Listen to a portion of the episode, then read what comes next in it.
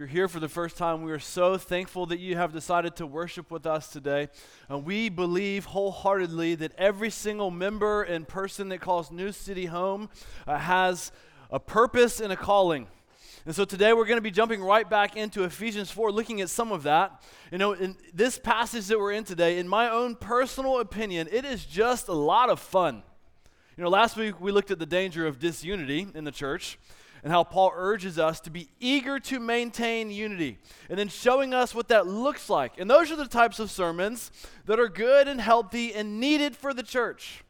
But man, are they convicting. Paul spent the first three chapters of Ephesians showing us the richness of Jesus and the gospel, showing us all of who, are, who we are when we are in Christ. And now, in the second half of Ephesians, we're seeing a response to what it looks like to live out of our new gospel identity. And the first thing Paul brought up was to be eager to maintain unity, to fight for unity inside the church, just to walk in humility and gentleness with patient and forbearing love. Because Paul knows that, yes, following Jesus, we all have the same gospel identity. We all have the same identity that, give, that Jesus gives to each of us, but yet, Paul is also very aware that we are all very different people. Maybe we could say we're not, uh, we're not to be uh, unif- like we're, we're to be unified, but we're certainly not to be uniform. Again, God has given all of those who call Jesus Lord the same gospel identity. We're all children of God. We're all redeemed and forgiven saints and washed by the blood of Jesus if we're walking with the Lord. While at the exact same time, God has made each of us unique and very different with unique upbringings and backgrounds and wirings and personalities. Again, we're looking for unity, not uniformity. We're unified by the same spirit that bonds us together, but we're all each uniquely made and different. And I think we all just intrinsically know this. You know, some of us are introverted, introverted, some of us are extroverted, some of us are introverted extroverts, some of us are extroverted introverts, and some of us are like, well, it just depends on the day. And you know, I've taken every personality test under the sun, I think. Myers Briggs, Enneagram, DISC, Strength Finders, and they all tell me the same exact thing. Me and my wife, we're very different. Like, I'm a lion, she's a golden retriever. I'm an eight, she's a three. My strengths are strategic and executing. hers are mainly relational and influencing. And you know, I don't have no clue what this says about me. You know, this week I took a quick five minute personality test, another one, just found another one. And I found out that if I were an animal, I would be a kangaroo. and between you and me, just our little secret here, you know, I actually took another one before that, and it tried to tell me I would be an octopus. Um, and so I didn't like that one, so I took another one and I stuck with the kangaroo. But I think we get the point. It doesn't take a lot of convincing for us to get that we're all very different. You know this, I know this, Paul knew this. God made each of us unique and different, while also at the same time, we're also each made in the image of God. And because of our differences, as we saw last week, we have to fight and be eager to maintain unity with one another. We do it in the church, in our families, marriages, at work, with friends. It's part of growing in maturity. And so, if last week was some, somewhat of a warning to work together and to be eager for unity, this week we get to look at the beauty of our differences. In fact, I would say what we'll see today is somewhat of a continuation from last week in what it looks like to maintain unity in the church. Because immediately following Paul's plea for unity, Paul then says, right after it, in verse 7, very first verse for today, it says, But grace was given to each one of us according to the measure of Christ's gifts. And I wanted to point this out because today we're talking about spiritual gifts, but it comes directly on the heels of a plea for unity, showing us there's a danger to be disunified because of our differences, while at the same time, our differences allow God to give each of us different gifts. Because what we'll see in Ephesians 4 verses 7 to 16 as our main idea today is that Jesus gives gifts to the church. Jesus gives gifts to the church, and they're different for each of us. These gifts that Jesus gives us are displayed as part of our differences. I mean, just think again about the idea of being at odds with a brother or sister in Christ. Maybe someone in the church, or your spouse, or a family member. We're often at odds with one another because of some sort of difference. Maybe you've been wronged or left out or just frustrated with them for whatever reason. Whatever it is, we've all been there. And last week we saw Paul urge us to be eager to maintain unity and to fight for reconciliation and to be humble and patient and gentle and forbearing in love. And this week we see Paul take it a step further and show us that every single person in the body of Christ, whether you're happy with them or not, if they are a follower of Jesus, what we'll see today is that God has placed a gift inside of them. And that, benef- and that gift is to be a benefit to the entire body of Christ, which let's not forget, their gift also is to be a benefit also to you.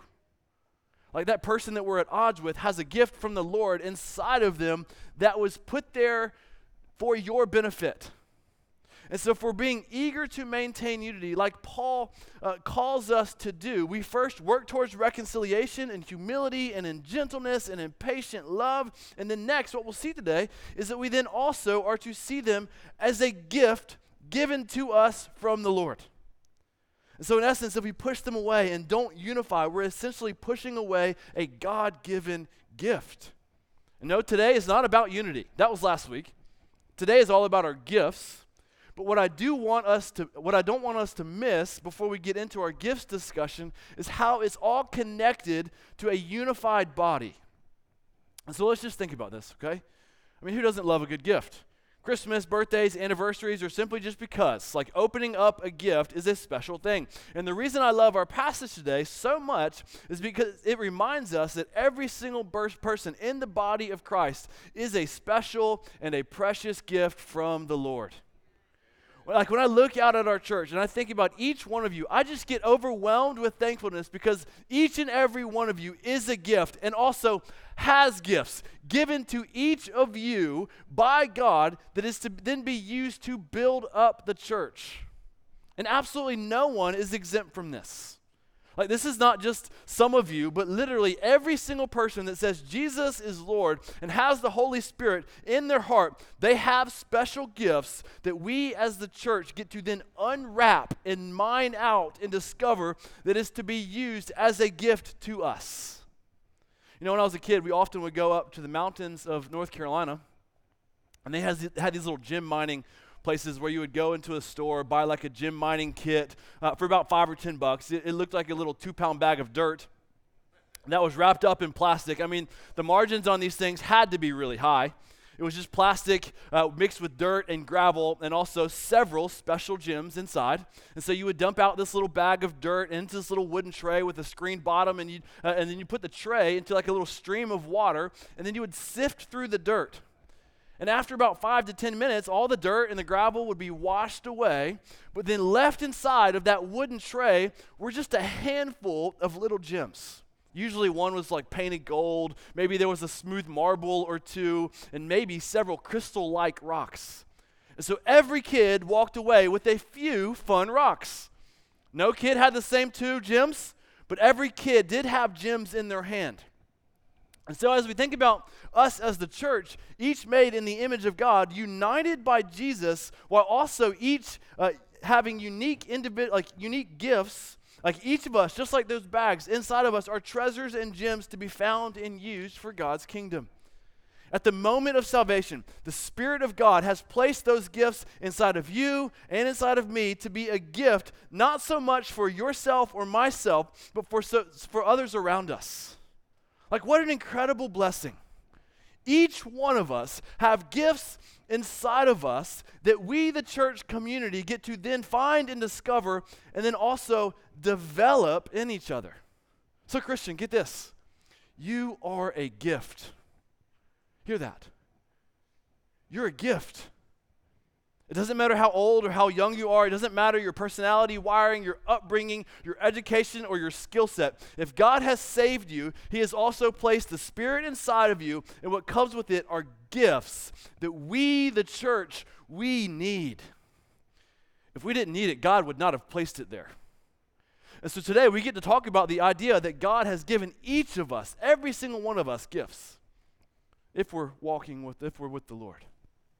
And so, as a simple outline for today, we'll see as we walk through verses 7 to 16 in chapter 4, we're going to see gifts are given, number one, as a display of grace. Gifts are given, number two, for building up the church. And number three, gifts are given for developing spiritual maturity. And as we go through this, we're not going to get into every spiritual gift that's covered in the Bible. We'll reference a few others, like in Romans chapter 12 and 1 Corinthians 12 to 14. But in our passage today, we're going to look at five specific gifts in our second point that today I'm going to say fall into an equipping category for gifts. They're for building up the church. They're more, they're more like word-based gifts, Bible-based gifts. These are gifts that we'd often see for those in, the lead, in leadership in the church. And please hear me if you're not in a current leadership role, that doesn't mean you should check out and that this does not apply to you. Because oftentimes, many of these gifts are discovered and developed over time. And so you may think none of these apply to you.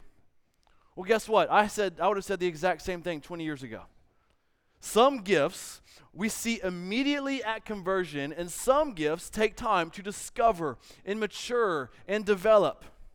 And maybe you have some of these gifts and you know it, but they need to be maybe developed. Or it's not just uh, being, or it's not being exercised in its full capacity. And that's something we, the church, need to own and steward.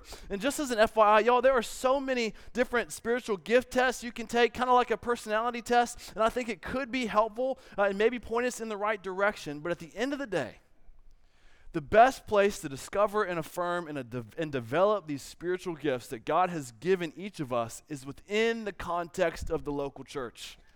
The gifts that God has given us are to be affirmed by the local church, and they're also gifts to be used for the local church. And quite frankly, most of these gifts are not fully used in a Sunday morning service. Like they can't be used through a live stream.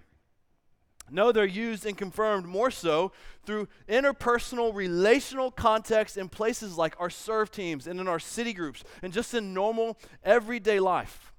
And so, if you're not in a city group or on a serve team or really in both, it will be very challenging for us, the church, to affirm and develop and steward the gifts that God has given you.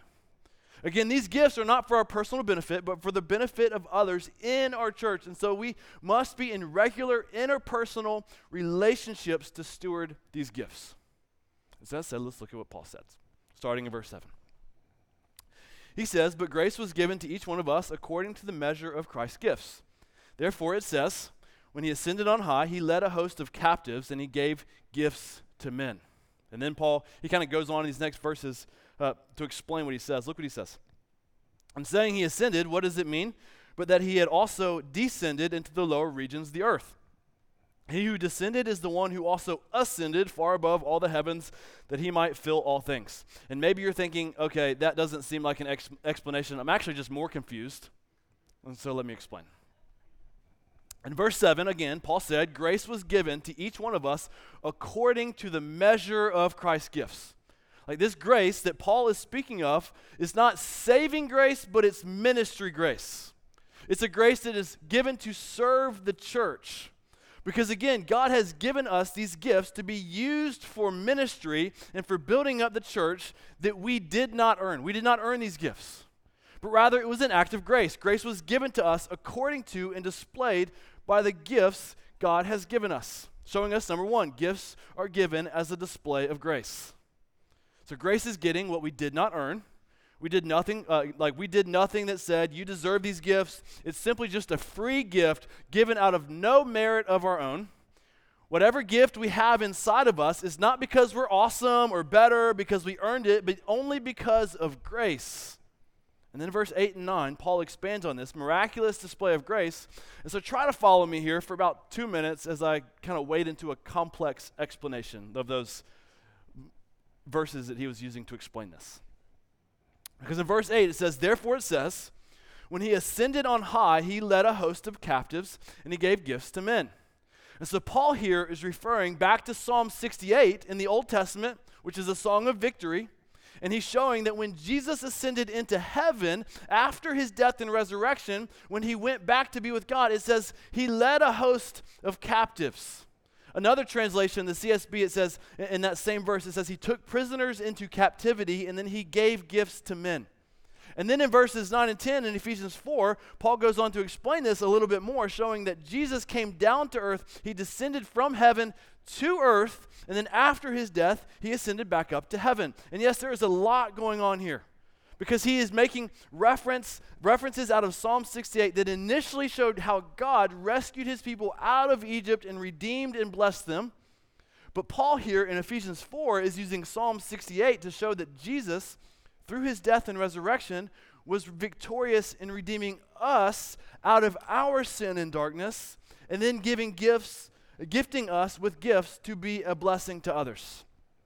And so we today were once held captive by our sin, but now by God's grace in the cross and by saving us, by giving our life to the Lord, we're no longer in captivity to our sin.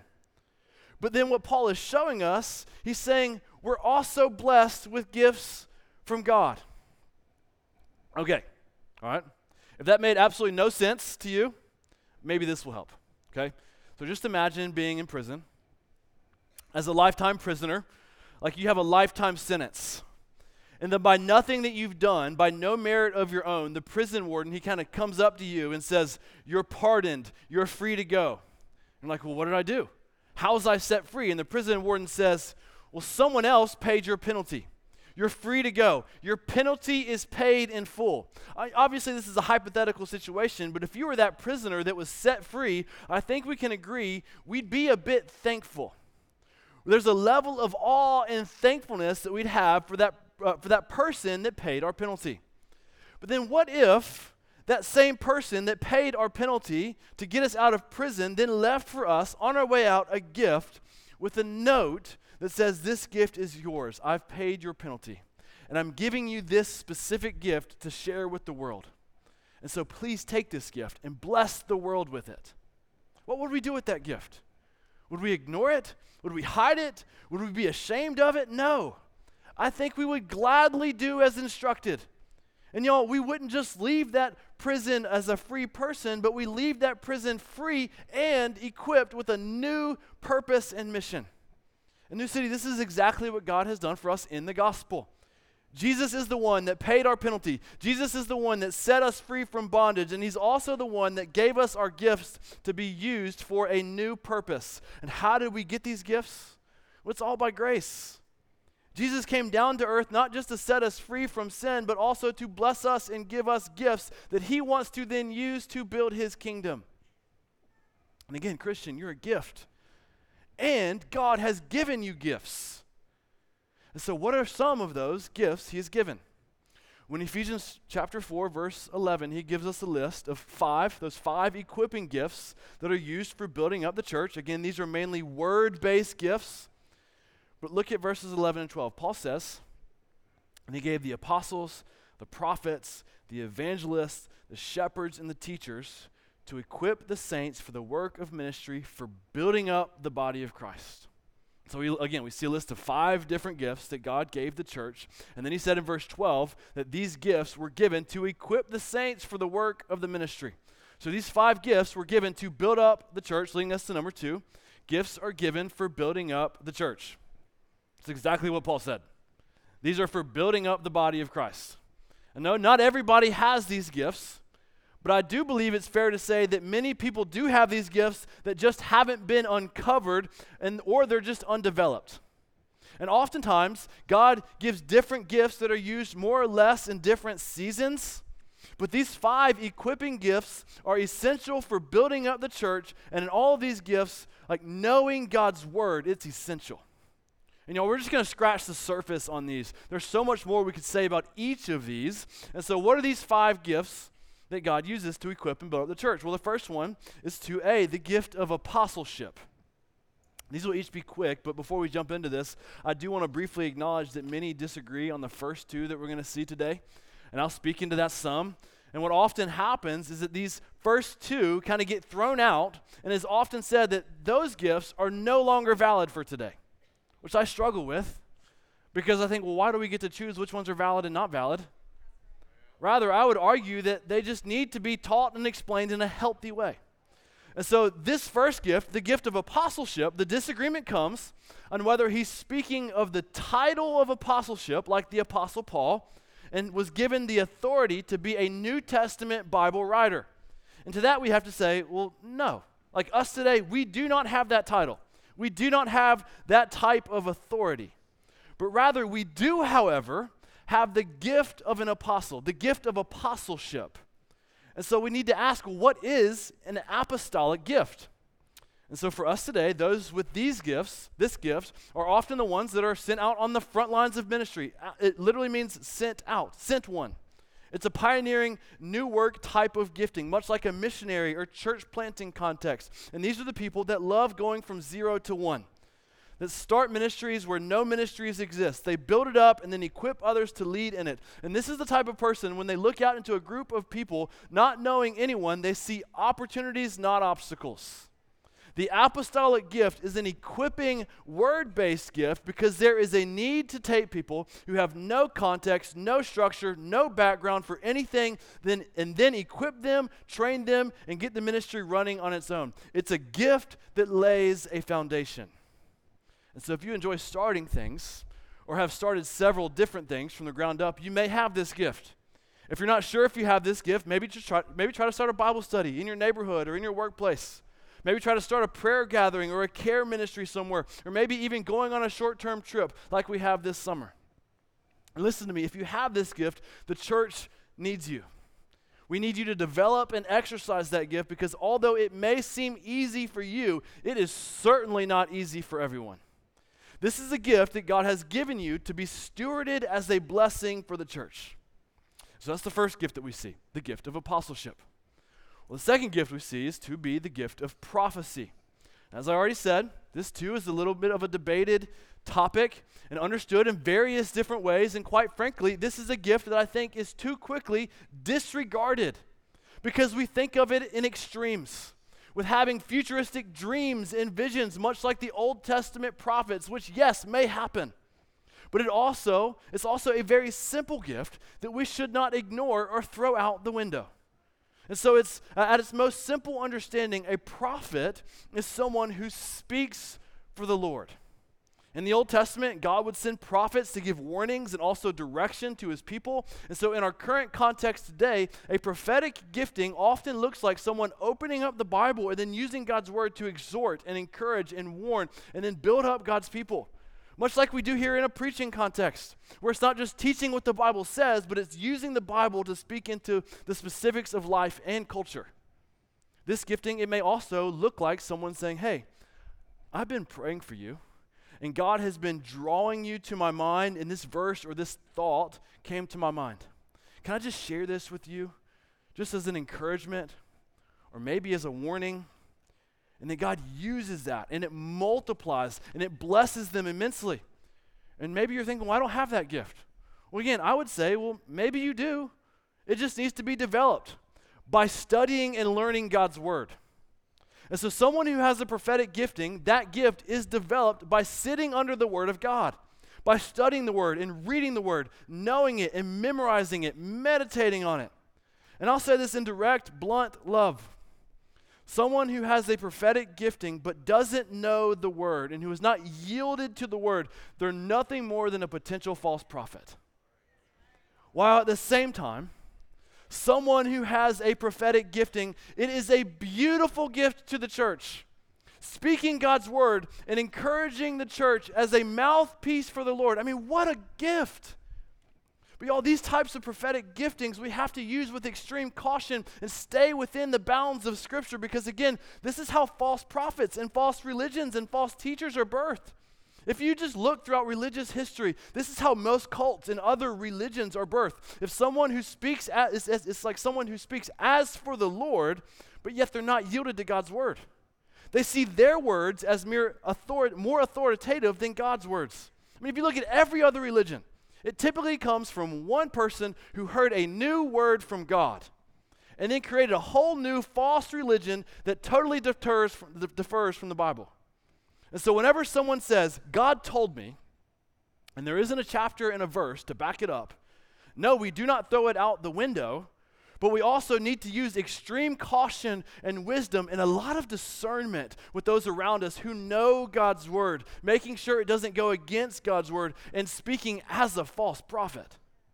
A prophetic gifting, it is an incredibly sharp tool used in great ways by the Lord. But if we're not careful with it, that same tool can use can be cause a lot of destructive damage.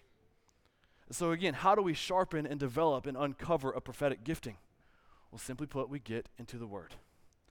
we study it, we meditate on it, we exhort and encourage others, and warn others using the word.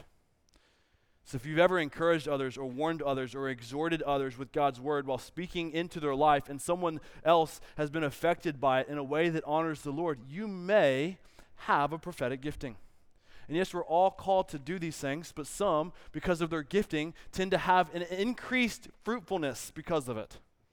Again, one of my hopes today is that we would all be slow to say, I don't have these giftings, but rather be just a little curious and say, maybe I have that, it just needs to be developed. And then after it's developed, it would then be affirmed by the local church. And our city groups is quite possibly the best place uh, we have for this to happen. And then next, we see the next gift to see the gift of evangelism. Simply put, those who have the gift of evangelism will regularly share and speak the gospel to those who are not followers of Jesus. Now, we need to be clear on this. Evangelism is a command for all believers, nobody is exempt from this. But just like the other gifts, there are some that God gives an increased fruitfulness and effectiveness in their ministry. And this too is an equipping and building up gift. It's a word based gift because we're speaking the words of the gospel. And so we need those with the gift of evangelism to lead the way and encourage and model and equip everyone else who are also commanded to do evangelism. And so maybe you have the gift of evangelism that needs to be uncovered and developed. Maybe you might have it maybe if you're just not afraid to talk to strangers. Or if you naturally can connect with a lot of different people. Or maybe if you're not so much a people person, but uh, if you're very calculated and intentional and able to make a plan and execute it, you too may have the gift of evangelism. I mean, some of the best evangelists that I know and also are also quite faint, uh, they're just shy introverts, but yet they're intentional and they do a really good job of being with people in smaller settings. You know, I really believe more people have the gift of evangelism than we may realize. Because maybe it's being covered up by fear or some sort of thought, like maybe that they don't speak well or have a fear of rejection, which is not from the Lord. But again, the way in which this is developed is by studying the message of the gospel backwards and forwards and then just sharing it. Yes, we're all called to regularly share the gospel, but what if you have the gift of evangelism, but yet the enemy is trying to keep that gift locked away because of excuses we give ourselves? The gift of evangelism is an incredible gift for the church, and the enemy hates it. So, how do we uncover and steward and develop this gift? Well, simply, we just tell people about Jesus. We share the gospel. We do evangelism. Y'all, we have people that are on USF's campus every week sharing the gospel. And maybe you need to go with them one week. Right, mission trips, also an excellent place to explore this gifting. And so far, we've seen the gift of apostleship, the gift of prophecy, and then thirdly, the gift of evangelism. But then also, we see uh, 2D, the gift of shepherding. This is very much a caring and a restoring gift. Okay, this person likely has the gift of seeing p- pain in a heart and soul and listening just very naturally and easily, able to, uh, a- able to, with God's word, help mend the brokenhearted. Just like a shepherd watches over the flock of sheep and protects them and helps direct them towards good fields and water, the person with the gift of shepherding will do the same, leading people back to Jesus. You know, these are the ones uh, you want to bring your grief and worries and fears to who then care for your soul and they equip you for life and ministry and then they send you back out into ministry. You may have the gift of shepherding if listening just comes easy for you. If stories of people and their hurts and pains, if you find people, if you find yourself just drawn to them. Just like the gift of evangelism, uh, we're also called, we're all called to shepherd and care for people, but some just tend to have more fruitfulness and effectiveness in their care. Again, our small discipleship groups is an excellent place to discover and develop and strengthen those with the gift of shepherding. And then lastly, 2E, the gift of teaching. These are the people that are able to open up the Bible and explain it and teach it so everybody can understand it. Where a prophetic gifting is more exhorting and preparing and warning with God's word, almost looking kind of forward, a teaching gift is able to simply and clearly explain what it says and also what it means. Sometimes people have both, sometimes not. If you've ever taught the Bible and sometimes and someone has said, I was really helped by that, well, you likely have a teaching gift that God wants to use to equip and build up the church. Teaching gifts They're not only for a Sunday morning sermon, again, they're also used and developed in our groups, in our kids' ministry, in our student ministry, and, and in one on one discipleship settings. You don't have to be a classroom teacher to have a teaching gift. We're all teaching people all the time. Parents are instructed to teach their kids. New and old believers need to be taught the word. Everyone needs to be discipled, which involves teaching. Just like the others, maybe, uh, but maybe more intensely here, we develop this gift by studying the word and being in the word. Someone who thinks they have the gift of teaching but yet doesn't know the word, quite frankly, they're in danger of being a false teacher. Y'all, we need many men and women in our church who are able to teach the word. It is essential to the health of our church. So these are the five specific gifts in Ephesians 4, just kind of scratching the surface on them, that God has given to the church that are to be stewarded and developed for equipping and building up the church the gift of apostleship, the gift of prophecy, evangelism, shepherding, and teaching.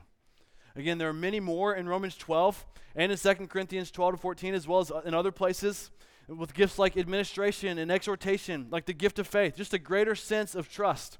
There's the gift of leadership, the gift of wisdom and discernment, the gift of generosity, like being able to give significantly more than others. Like that's a gift. The gift of hospitality, of mercy, the gift of service. I mean, on and on we could go. There's so many incredible gifts that are inside of all of those who call Jesus Lord, and they're to be used and stewarded for the local church.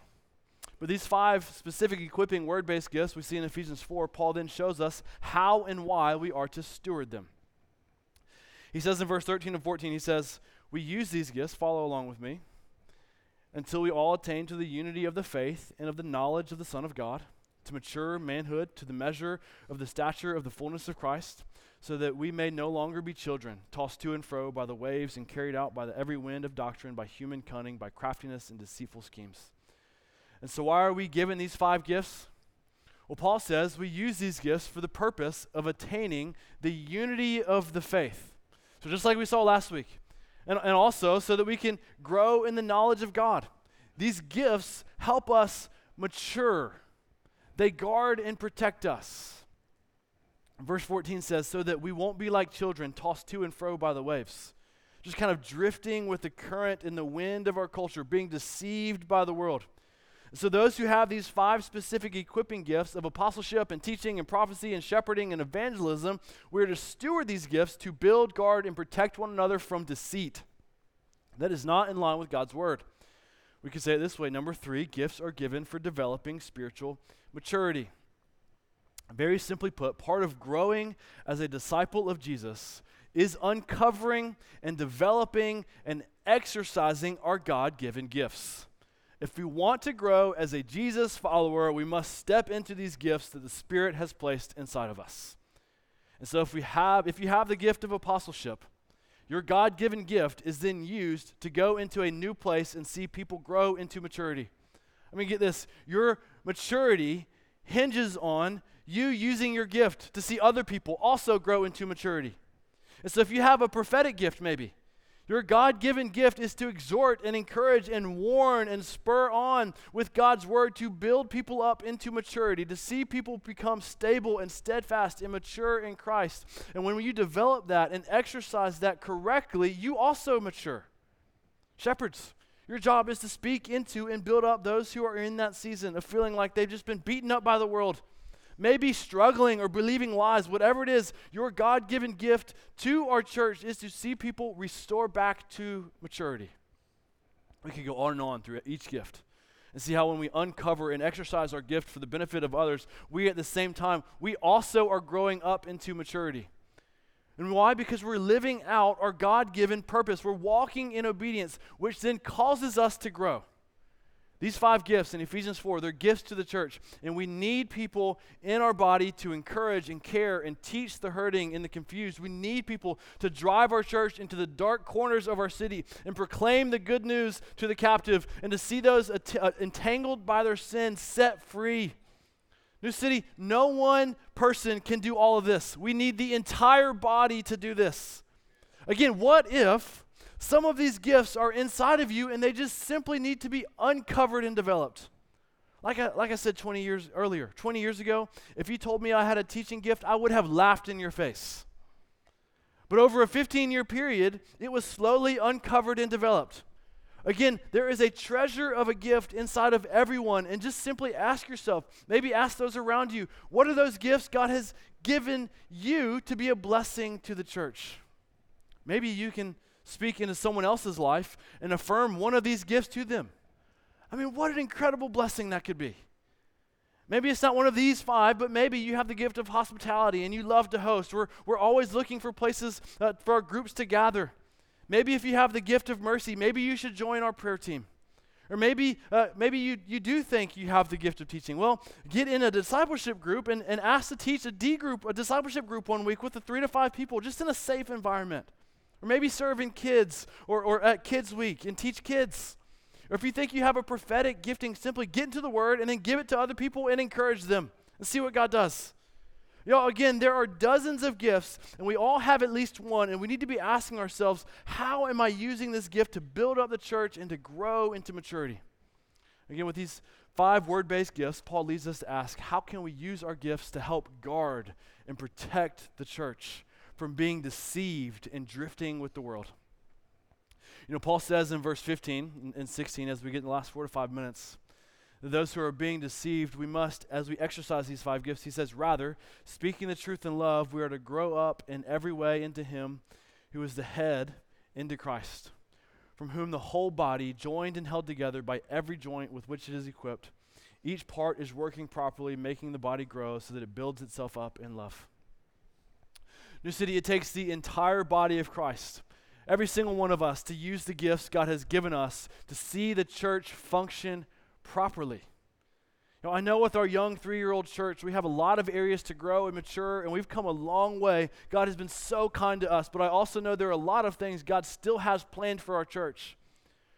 And let's just ask ourselves what if those plans that God has for our church include the undiscovered and undeveloped gifts that lay inside of you? And you know what? I have a good hunch that that's the case. You know, we've been praying for a lot of things, and I can't help but think part of God's plan to answer those prayers is for our gifts to be unlocked and ignited by the Spirit of God. Y'all, when we all steward our gifts the way God intended us to steward them, Paul says we're being built up in love, we're growing in maturity. And, and so just imagine with me as we kind of end our time here. Like, what if God has placed a gift inside of you that someone in our church so desperately needs? Like, maybe a shepherding gift. I mean, just imagine with me the beauty of stepping into that person's life and using your gift that God has placed inside of you, and then God uses your shepherding gift to bring that person back to health. And then in them coming back to health, they begin to see and uncover and develop gifts in their own life and then maybe your gift of shepherding, maybe they discover their apostolic gifting and are then able to get into a new area and see a whole new work, maybe into an unreached people group. And in their efforts using their apostolic gifting uh, that was unleashed through your shepherding gift, they find a person in that unreached part of the world that has the gift of evangelism.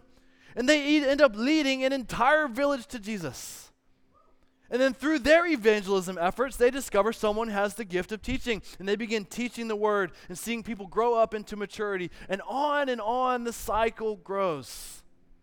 And I get it. I know that sounds like an ideal, idealistic, hypothetical, romanticized story, except for the fact that this is exactly the way God works when everybody in the church uses and exercises their gifts within our community, the Spirit of God pours out like a mighty rushing wind and does something incredible.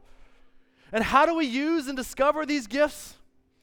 We just simply come to Jesus and just be in awe that He died for our sins and He freed us from our captivity, and then be confident with our new freedom in Christ. We're given a gift that is to be stewarded for His kingdom. And over time, we discover our gifts through prayer and being in the Word with the local church, through living life with those in the church, and also by simply just looking to Jesus in worship. And then we just simply see what happens out of the overflow of our worship. When we first worship the Lord and delight in Jesus and His goodness, the Spirit of God takes that overflow of our worship and then He just ignites the gift in us. I mean, just think when we're in awe of God, walking in the spirit of worship, what gifts do we just see in our own life bubbling up or in the lives of others? And listen, you have that gift in you to be a blessing for New City Church. And so let's all ask together what is it and how can we steward it? Let's just dream and watch and see what God does. Church, you are a gift. Brother in Christ, you have gifts in you. You're a gift. Sister in Christ, there are gifts inside of you. You're a gift. Let's pray. God, I, my hope and prayer is that every single person that calls Jesus Lord, that they would know that they have gifts and that they are a gift. God, what a blessing it is to know that you looked down on us, that you came and you rescued us, and then you just placed inside of each of us these incredibly, incredible, precious gifts that you want to see just ignited and flourished through the Spirit of God. God, we pray for your power and your Spirit to come and just do a mighty work through our people. We give this all to you. We ask this in Jesus' name. Amen.